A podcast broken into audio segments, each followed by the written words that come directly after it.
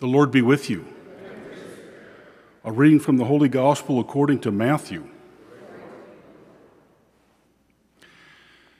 Jesus took Peter, James, and his brother John and led them up a high mountain by themselves. And he was transfigured before them.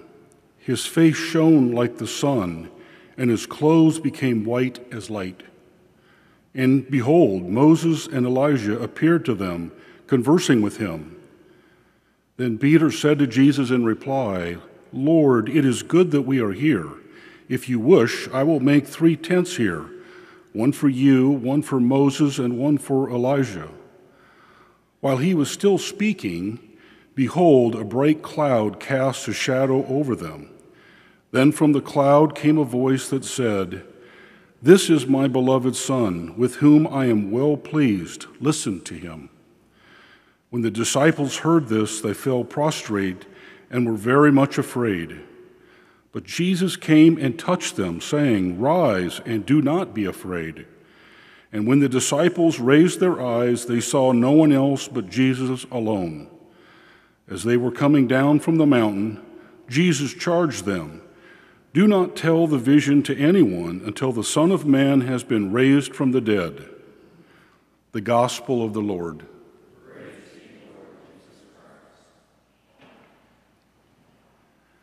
Well, good morning. Um, I have uh, three points that I would like to try and make and leave you with uh, with regard to our feast today. Um, the first has to do with Peter. Um, Peter gets a uh, reputation for seemingly making comments that one might say are foolish or uh, not well positioned. And um, I really don't take that stand.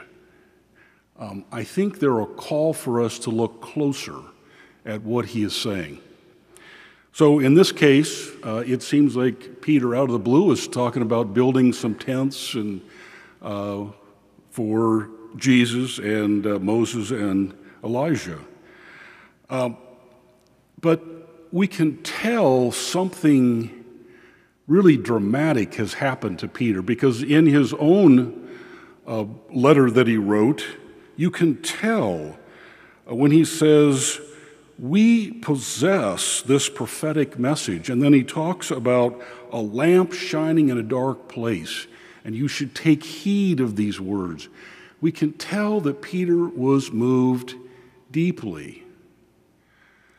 Now, last Friday, in our Old Testament reading, it was about, it was from Leviticus, and it's really talking about the three major festivals that uh, the Jewish people observed that caused them to uh, go to Jerusalem.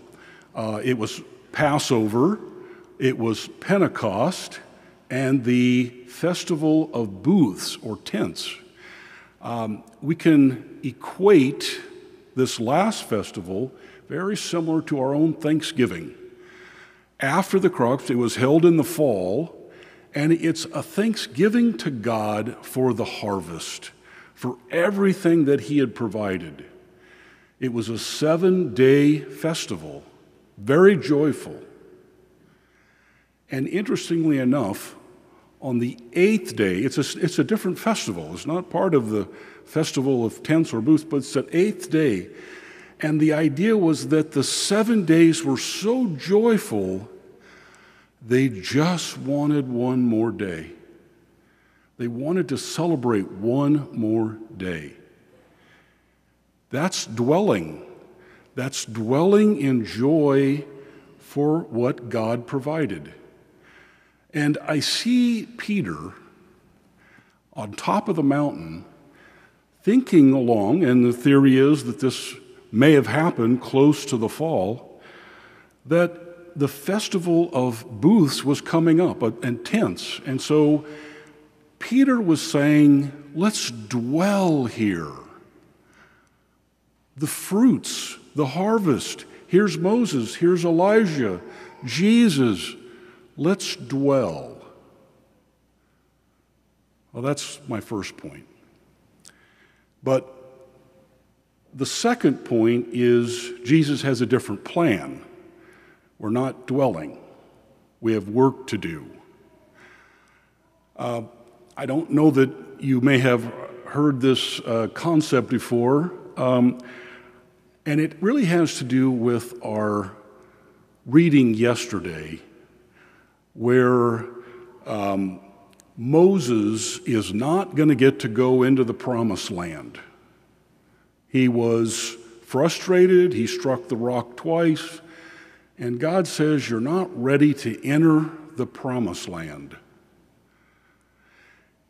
When I look at the three groups of people in the top of the mountain with Jesus, we have Moses, Elijah, and then Peter, John, and James. It looks very much to me like the makings of what we're going to call the church. And in fact, that's in our gospel reading yesterday, or uh, gospel reading yesterday. Jesus says, I'm going to build the church on what you just said, Peter. So if we, if we look at the church, when we think of the three parts of the church, the church militant, Peter, James, and John are there. They're still on earth, they're still walking through the journey of holiness.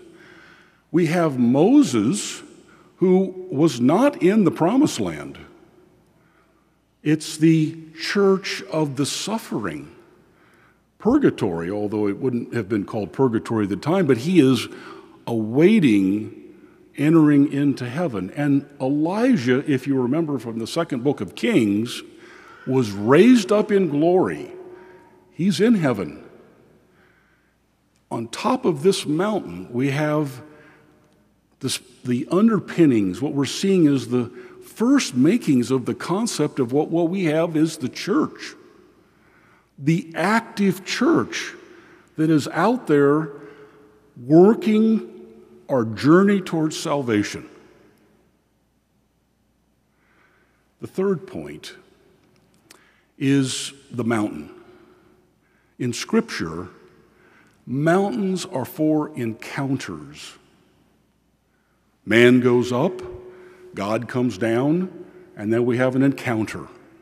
Psalm 24 Who will climb the mountain of the Lord? The man with clean hands and a pure heart we, we read this a lot in, in our contemplation and meditation about our journey feels like climbing the mountain of the Lord. My final point is that on this mountain of transfiguration, it's interesting because Jesus, his whole life is about descending. He descended into our world, he descended to become a baby, he descended into the lowest trials of everyone that we read that he's helping. He's descending, descending, descending. And why? To walk with us up, back up the mountain, to have that encounter with God. Jesus is with us the whole time. He walks back up the mountain. So God comes down for the encounter on the mountain, but He also has Jesus walking with us up the mountain. The message that I want to leave you with is that we're not called to dwell. We're not called to enjoy and rest in our life.